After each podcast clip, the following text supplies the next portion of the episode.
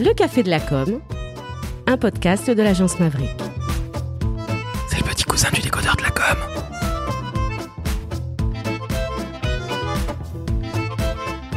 Chères auditrices, chers auditeurs, bonjour à tous. Un nouvel épisode du Café de la Communication et j'ai le plaisir aujourd'hui de recevoir la formidable, la sémillante, la blonde, la magnifique alsacienne Karine Bach, qui est une plume de son vivant. Karine, bonjour à toi.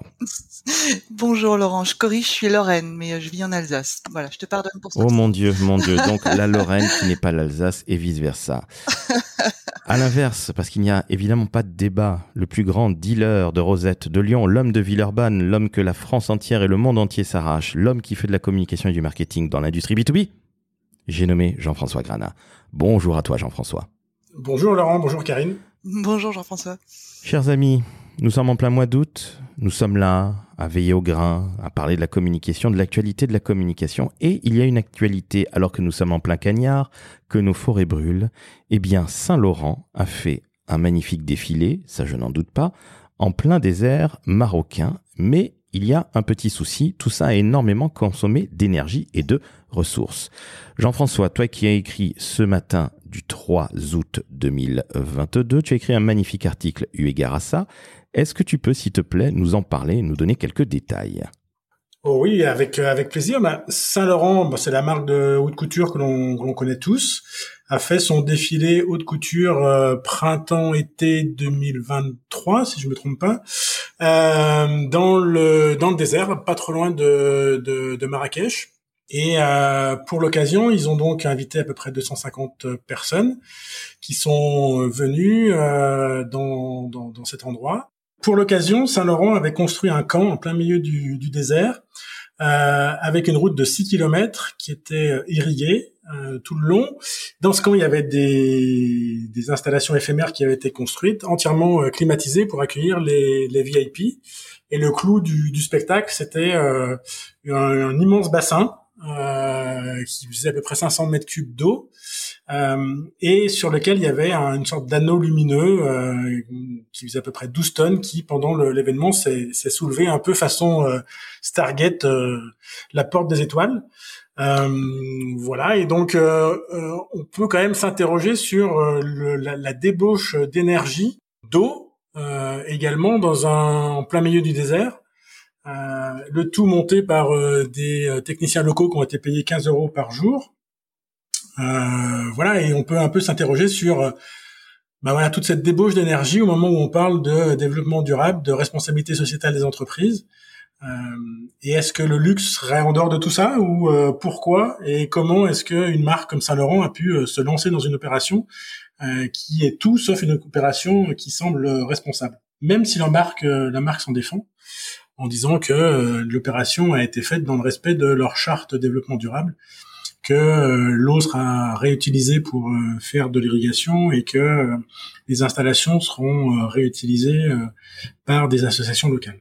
Donc voilà, le, en gros, le, le, décor planté, décor en plein milieu du désert, mais décor pas très responsable.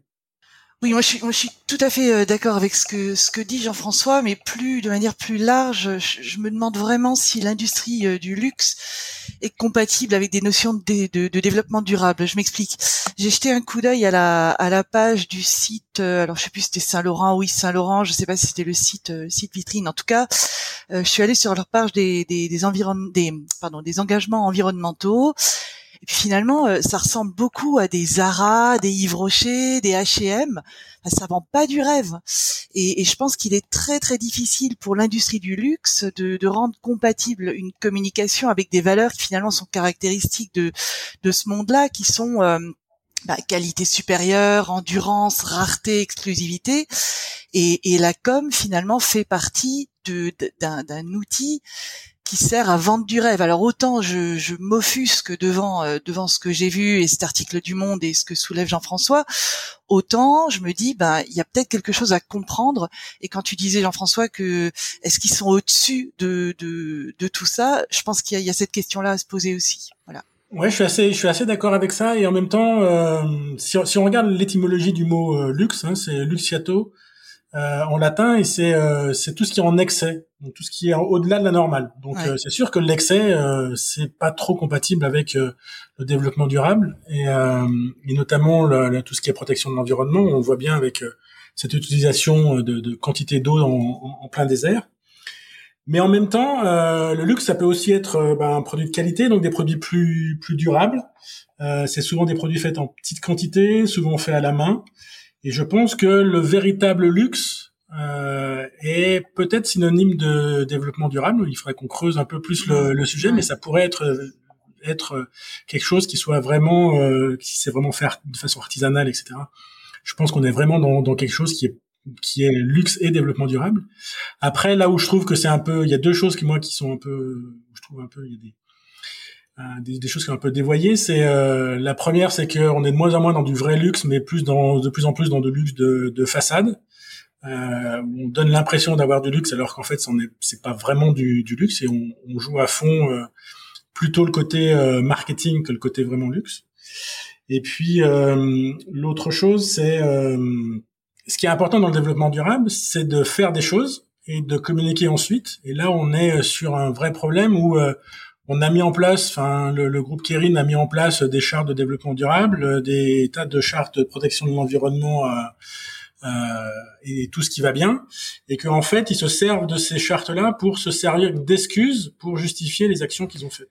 Et je pense que euh, c'est pas comme ça que ça doit fonctionner, c'est-à-dire la charte, elle n'est pas là pour intervenir après en disant, euh, bah regardez, euh, si si, c'est bien, c'est elle doit intervenir en amont et doit permettre de vérifier avant de faire les actions si ce qu'on fait est bien conforme avec les chartes et les engagements qu'on s'est fixés et pas venir après en disant ah ben si finalement regardez euh, ça va être euh, ça va être bien bien fait et euh, c'est c'est conforme à nos chartes. Et même on pourra même s'interroger par rapport à la conformité à leur charte parce que je doute qu'une qu'une plateforme en béton en plein milieu du désert ce soit quelque chose qui soit vraiment durable et qui corresponde vraiment à la charte de, de Kirin. Et le fait de compenser euh, le CO2 comme il l'annonce aussi, euh, bah, c'est un peu c'est un peu la solution de facilité. C'est je fais un peu n'importe quoi, mais je compense derrière en, en payant des, des quotas de CO2. Je trouve pas ça très responsable et je suis pas sûr que ce soit vraiment un vrai engagement en matière de développement. J'ai comme l'impression, Jean-François, Karine, que Kering s'est aperçu qu'ils avaient fait une énorme bêtise au travers de Saint-Laurent. Je rappelle que ce ne sont pas, ce n'est pas YSL, ce ne sont pas les parfums, c'est juste les fringues, donc Saint-Laurent, tout court. Et j'ai un peu l'impression qu'ils se sont aperçus, bien évidemment trop tardivement, qu'ils avaient fait une énorme connerie. Parce que la temporalité, quelque part, ça tombe mal. Nous sommes en France. Évidemment, quand on apprend ce genre de choses-là en plein mois de juillet, alors que nos forêts sont en train de brûler, alors que vous avez des gens qui sont euh, en train de dire que la planète euh, va super mal, on a ces riches qui arrivent pour euh, établir un, podium de défilé pour 250 VIP euh, triés sur le volet. Ça, c'est très très bien. Ils ont dû vivre une magnifique expérience. Mais je me demande comment, et je vais être assez brutal, comment on peut être aussi con, il n'y a pas d'autre terme, pour faire un truc aussi putaclic, aussi grossier, aussi symboliquement dégueulasse, dans un pays qui va pas spécialement bien économiquement parlant, c'est le Maroc, hein, c'est pas les États-Unis. Comment on peut être aussi con et faire un truc aussi dégueulasse C'est-à-dire que nous, les riches, on en a strictement rien à foutre des, pays du tiers-monde. On fait ce qu'on veut, on a du pognon. Ben, je suis pas d'accord. Comment on peut être aussi con chez Kering? C'est pas des gens idiots chez Kering. Enfin, Pinot, c'est tous des, des, crétins. Ce sont des gens qui sont hautement estimables. Comment on a pu faire ça? Karine, tu voulais t'exprimer là-dessus Ouais, moi je. Alors c'est une question suis. C'est la première question que je me suis posée. Je me suis dit mais ils, ils ont été très cons. Après je me suis dit non, non, non, non. C'est pas, c'est pas du. Enfin je pense pas. Je pense que la polémique, euh, la, ce dont on est par, on est en train de parler nous, la polémique se joue dans une autre cour de récréation. On n'est pas du tout dans la même cour des de, de ces gens-là euh, que, que ces gens-là et que les consommateurs. On est en train nous d'agiter les mains, on est en train de crier, on est en train de s'énerver, etc. Mais finalement, les consommateurs de, de, de Saint-Laurent, ils vont voir quoi? Parce qu'ils ont invité, je sais pas combien de centaines d'influenceurs, de journalistes, etc. Moi, j'ai hâte de voir hein, des, articles dans Vogue, euh, euh, des trucs sur Insta, de, ce que vont dire ces, gens qui ont finalement participé euh, à tout ça. Ils vont pas du tout parler de la cause environnementale. Et j'ai l'impression que la polémique, elle, n'atteint même pas les oreilles des consommateurs de du luxe. Et je me demandais aussi si ça ne servait pas une marque et, et Kering dans, dans, en général, si cette polémique-là ne servait pas à creuser encore davantage le fossé entre des consommateurs lambda que, que nous sommes. Hein, je, il me semble pas avoir beaucoup de produits Saint Laurent et les consommateurs de luxe. Et du coup, est-ce que ça peut pas finalement euh, le fait de creuser cet écart est-ce que ça peut pas servir à une marque de luxe aussi? C'est-à-dire nous on fait on, fait des trucs euh, qui sont regardés c'est fantastique on vend du rêve etc et puis vous les petits ben vous agitez les bras c'est bon arrêtez l'environnement on a, on a assez parlé. Je, sais pas si j'exagère mais j'ai vraiment ces, ces sentiments là Ouais, tu as raison, Karine, d'autant plus que les, les premiers, premiers articles qui sont sortis sur le, le défilé sont plutôt euh, dithyrambiques. Euh, alors, euh, c'est certainement à raison. Hein. Je pense que la, création et, les vêtements qui ont été présentés sont certainement euh, très beaux et, très bien faits. Mais en effet, je pense qu'il y, a, assez peu de, commentaires ou d'articles qui euh, ressortent sur le, côté un peu choquant de, ce qui a été fait. Bah, ils ont été invités, ils n'ont pas intérêt à, écrire des, choses choquantes, sinon ils iront plus, ils n'auront plus le droit de venir. Après, moi, je voulais juste rebondir par rapport à ce que tu as dit aussi tout à l'heure, c'est en disant est-ce que le luxe et le développement durable sont, sont compatibles? Mais euh, moi, j'avais une autre question, c'est est-ce que finalement le vrai luxe, ça serait pas d'avoir des marques éthiques? Est-ce que le vrai luxe, il est pas là? Alors vous avez deux heures évidemment. Euh... J'ai pas la réponse. Mais mais, mais Jean-François, euh... Zara et, je, je, reviens à Zara et H&M, hein, euh, voilà, elles, elles, veulent aussi se positionner comme marketing. Comment est-ce qu'une marque comme Saint Laurent peut se distinguer s'il commence à jouer sur le rôle de euh, du, de, de l'éthique, sur le, le, le, le, terrain de jeu de l'éthique C'est pas possible. Ah, je, je, je, je, sais pas. En tout cas, enfin, je, pense que les marques comme euh, comme Zara, Uniqlo et compagnie qui essayent de, de se positionner aussi sur les sur le positionnement éthique, euh, je pense que quand tu fais de la fast fashion, euh, c'est un peu compliqué quand même de dire euh, on est dans des choses qui sont éthiques, mm. on est dans du recyclage, etc. Et il y a pas mal de, il y a quelques marques dans, dans le domaine de, des vêtements qui commencent à lancer des des, projets de on vend des vêtements recyclés, ramenez-nous vos, vos, vêtements, on les réparera, etc. voilà. Et j'en connais assez peu. Il y a y, a, Patagonia par exemple qui fait des choses comme ça en disant bah si vous avez un vêtement Patagonia qui est abîmé, bah vous nous le renvoyez, on vous le répare, on vous le renvoie. Euh, c'est les seuls que je connaisse à faire ça. Ouais, ben, la question alors à poser, c'est est-ce que tu penses que les consommateurs du de luxe, de produits de luxe, ont vraiment envie de ça? Est-ce qu'ils ont envie de d'acheter des produits qui finalement ont été, euh, je sais pas, est-ce, est c'est une question que je me pose. Hein, est-ce qu'il y a, est-ce y a un, marché pour ce Est-ce que les consommateurs veulent ça en fait? Je sais pas ouais, je, je, je, sais pas. Parce que le problème vient peut-être des consommateurs. Hein. Après, les marques de luxe sont souvent des marques qui sont refuges, euh, dans lesquels les gens, euh, dans un, environnement qui est un peu troublé, dans lesquels les gens vont, vont bah, se réfugier et ils vont aller acheter euh, quelque chose parce que la marque c'est une caution de c'est une caution de qualité, c'est une caution de durabilité, c'est une, une, caution de d'un produit qui correspond aussi à une, partie de rêve, hein, comme comme tu l'as dit. Bah oui, tu parlais de façade tout à l'heure, c'est c'est exactement ça. Hein, c'est euh, ouais. Et moi, je suis étonné, enfin, quand, quand je me promène à Lyon et quand tu vas voir les boutiques de, de luxe, la queue qu'il y a devant, euh, devant Vuitton, devant Hermès. Euh, Bien sûr. Et j'ai pas l'impression que ce soit des gens qui, euh, qui sont pétés de fric, comme on dit, vont faire la, queue devant ces magasins. Et c'est là où on voit le côté euh, valeur refuge euh, et valeur d'image de. Merci Jean-François, parce que tu es en train de, de, mettre le doigt sur la question que j'allais poser. Je, j'habite pas très loin des Champs-Élysées et près du store Vuitton, tu as un effet, comme tu le dis très justement à Lyon, exactement ces mêmes populations qui sont en train de faire la queue pendant des heures. Il y a un vigile qui est en train de leur ouvrir le petit, la petite porte là, et ils ont l'impression d'être dans le monde du luxe. Alors je suis rentré euh, dans ce store Vuitton. J'ai trouvé ça magnifique et c'était pas si grandiloquent. Et je pensais que j'en aurais un peu plus pris plein la gueule et j'ai trouvé ça très très bien. C'était élégant, c'était à la française. Mais les gens qui avaient à l'intérieur, c'était pas des gens qui étaient pétés de thunes. Donc, je, quand tu dis Karine, est-ce que le consommateur euh, de ces marques refuges que sont les marques de luxe type Saint Laurent, Vuitton, etc., est-ce qu'il attend ça?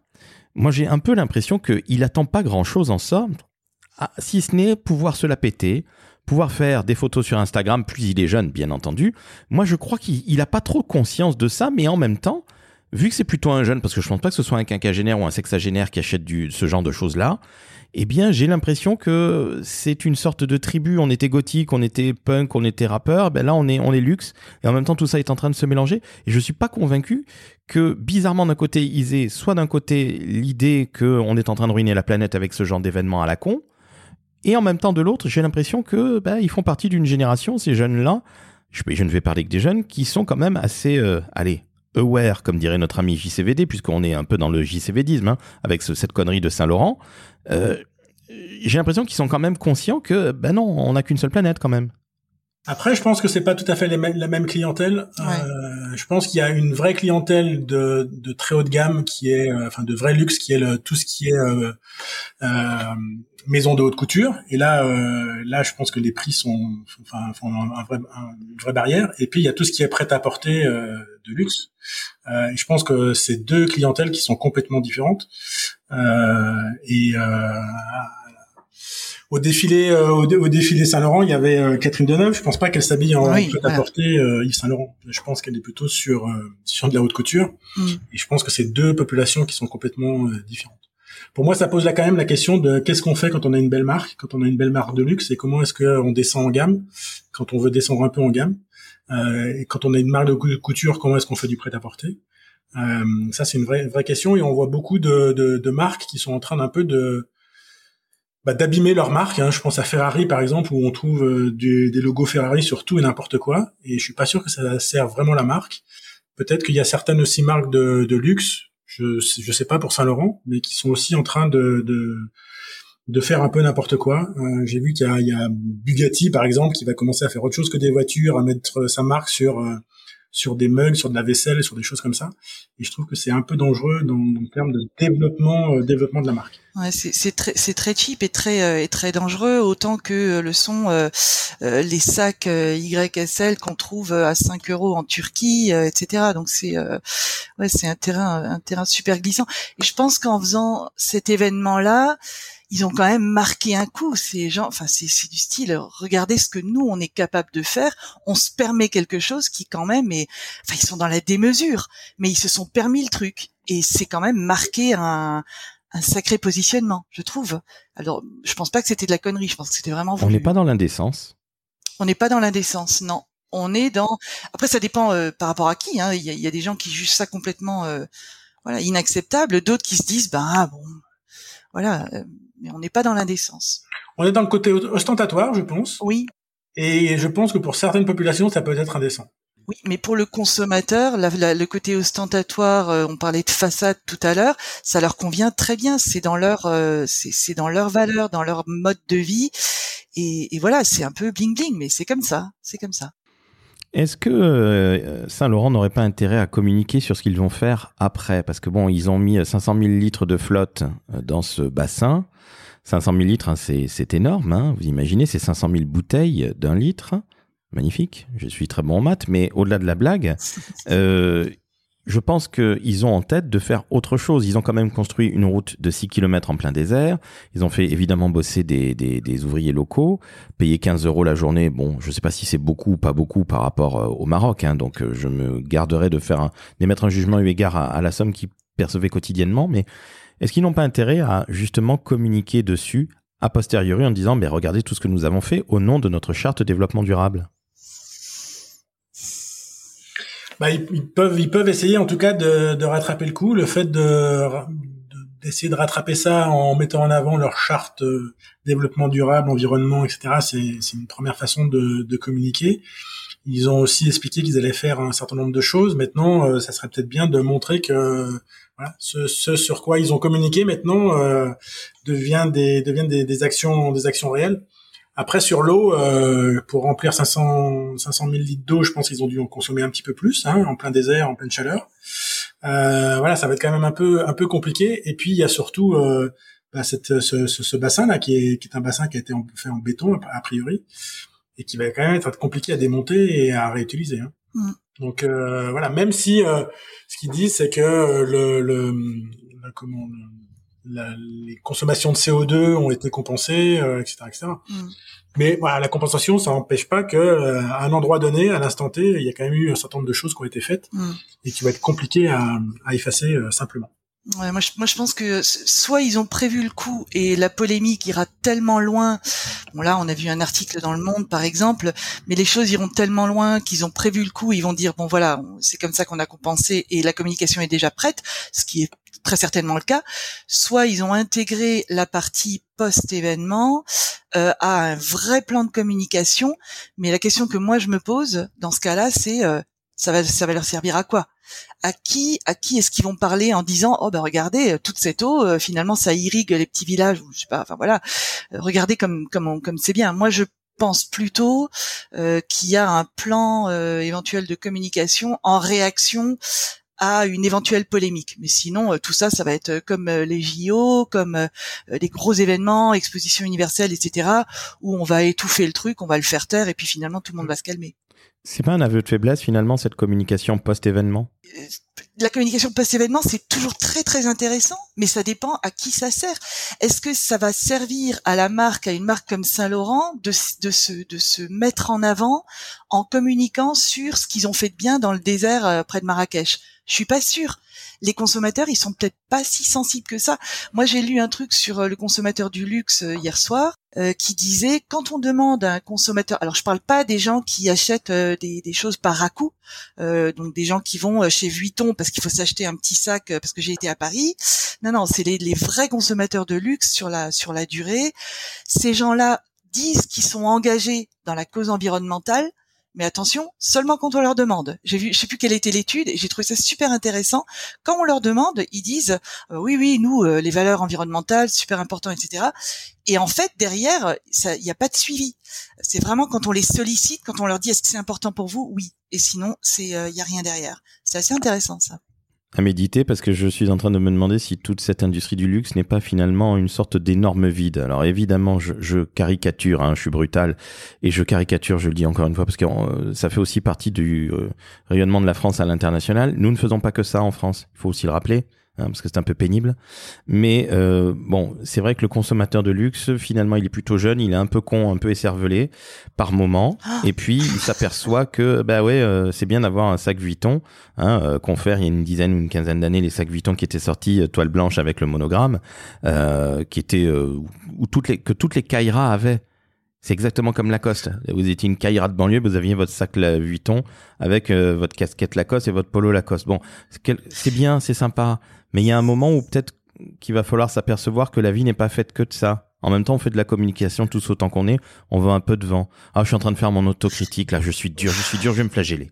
Non, mais, justement, est-ce que ça c'est du luxe? Est-ce que ça c'est du vrai luxe? Je suis pas sûr, moi. Pour moi, le, le, vrai luxe, c'est quelque chose qui est rare, euh, qui est exclusif, qui est fait euh, de façon artisanale et il y a, je pense, un vrai savoir-faire en France, mais pas, mais pas que en France. Hein. Il y en a plein aussi du, du vrai savoir-faire artisanal euh, en Chine, au Japon, euh, aux États-Unis, dans plein, de, dans plein de pays où on trouve des vrais produits de luxe avec des choses qui sont faites ben, de façon artisanale, avec passion, avec un vrai savoir-faire. Et, et je suis pas sûr que les marques comme Saint Laurent, Vuitton, etc., ça soit du, du vrai luxe. C'est peut-être juste euh, une façon de, de, de, faire du luxe, mais je pense que ça correspond pas à la vraie définition du luxe. Ce qui veut dire que, marketingment parlant, c'est extrêmement bien joué au final, cette opération et tout ce que fait Saint-Laurent. Ah bah ça va plaire aux Kaira euh, de, de, Paris et banlieue, hein, ça c'est sûr. Hein.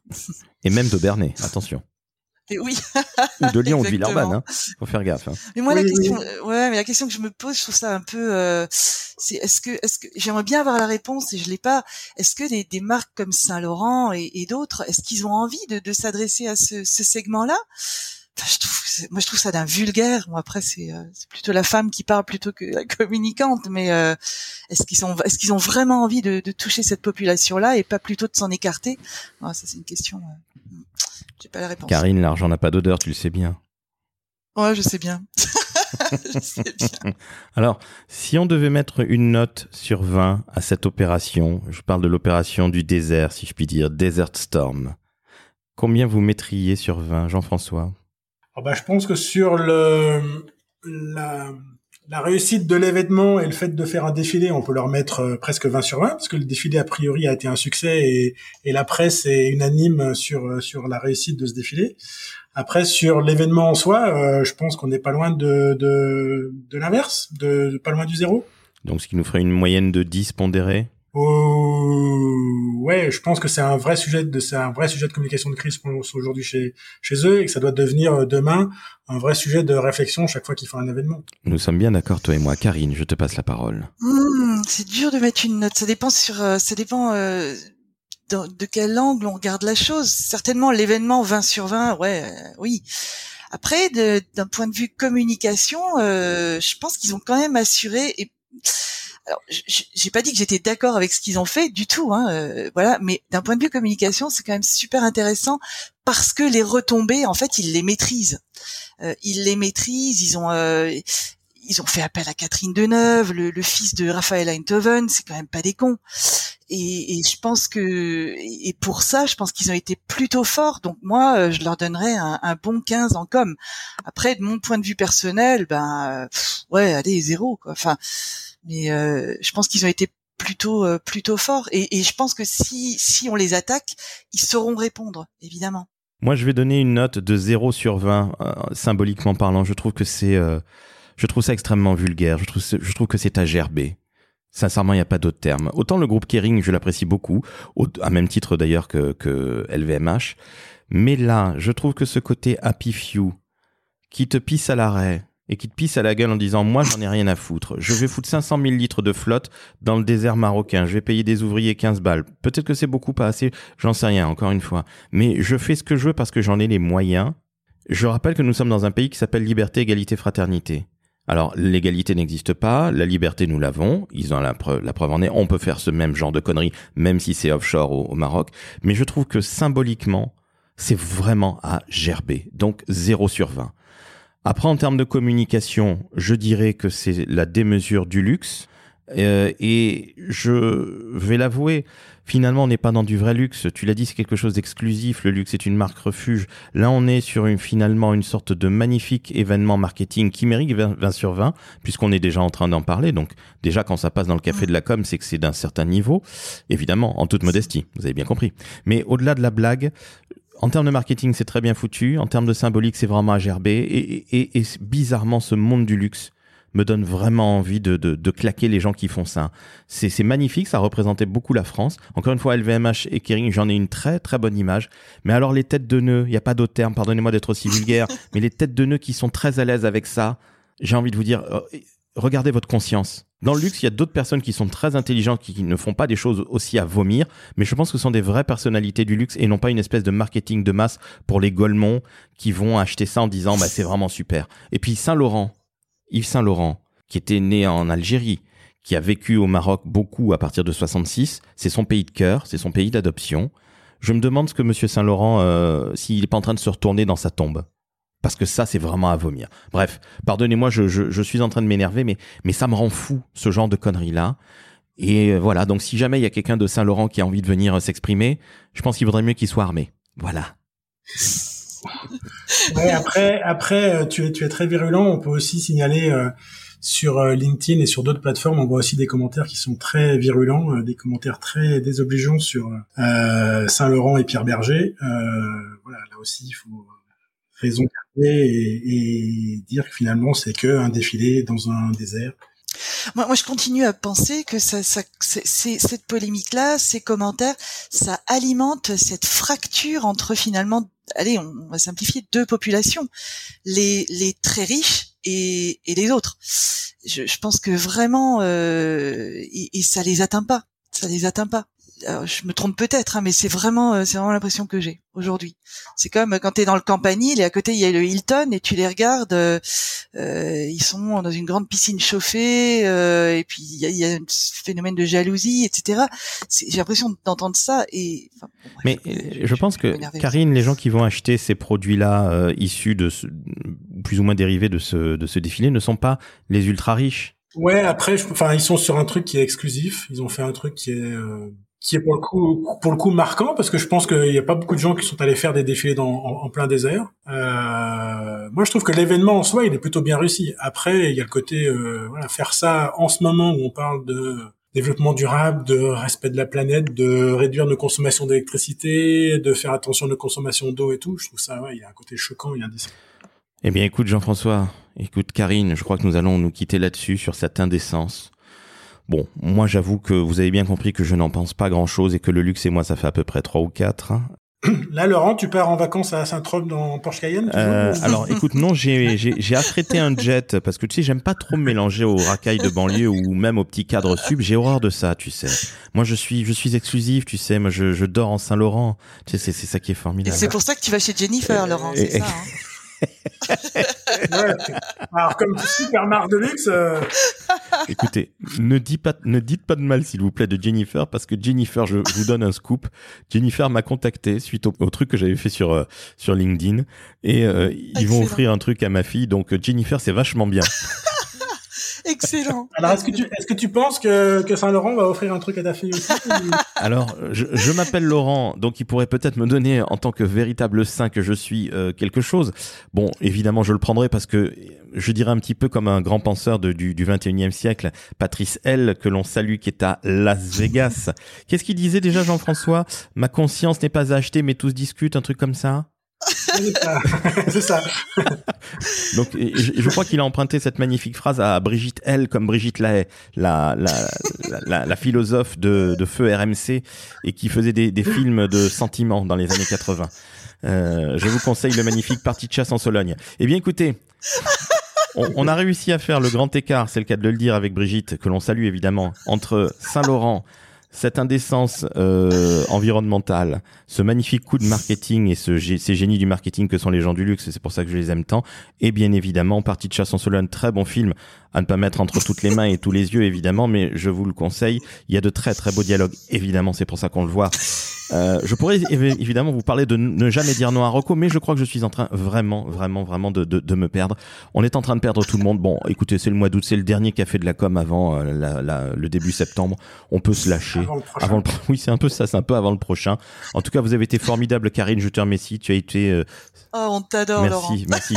Jean-François, je tiens à te remercier. Tu as été, comme à l'habitude, fantastique. Merci Laurent, merci Karine. voilà. Donc il manquait Sébastien Beaujeau qui n'a pas voulu se mouiller eu égard à toutes ces histoires de, de flotte et je, je, le comprends. On salue Patrice Lobignac qui est à Las Vegas, donc qui est en plein désert et à mon avis côté indécence, il doit en voir là aujourd'hui. oui, et puis côté euh, développement durable, Las Vegas c'est top. Hein. Ouais. le, le, le, lieu de type du, du, développement durable. Et je venais dire à nos auditrices et auditeurs de ce Café de la Com que les prochains à partir de la rentrée seront faits comme tu le suggérais très justement Jean-François, en pleine période de Coupe du Monde au Qatar. Donc là on sera très développement durable, qu'en pensez-vous? Ouais, tout à fait. Voilà. Eh bien, c'est fantastique. Chers auditrices, chers auditeurs, quand vous avez entendu autant de bêtises, autant de, de, de, de, choses formidables, mais en même temps très intelligentes, ce qui nous caractérise, ce qui vous caractérise, chers auditrices, chers auditeurs, vous mettez 5 étoiles Apple Podcast, 5 étoiles Spotify, un commentaire dithyrambique. Si vous achetez du Saint-Laurent, c'est pas grave, je ne vous en veux pas. Si vous achetez du Jennifer, ah, vous avez totalement raison, parce que ma fille devient influenceuse Jennifer. Ah là là, il m'en faut peu finalement pour être corrompu. Je crois que Saint-Laurent, oh, allez, Saint-Laurent, si vous m'entendez, envoyez-moi quelque chose et je retirerai toutes les ignominies que j'ai dit sur vous. Mon Dieu, je suis un véritable collabo, je l'avoue. Bon allez, je vous fais de très grosses bises, chers auditrices, chers auditeurs. Karine, je t'embrasse. Jean-François, je t'embrasse. Et on se voit à la rentrée, en pleine forme. Et on pourra parler alors de communication, mais pas sur uniquement un seul sujet, mais on ira beaucoup plus vite dans les cafés de la com, je vous le garantis. Je vous dis à très bientôt. Ciao, ciao.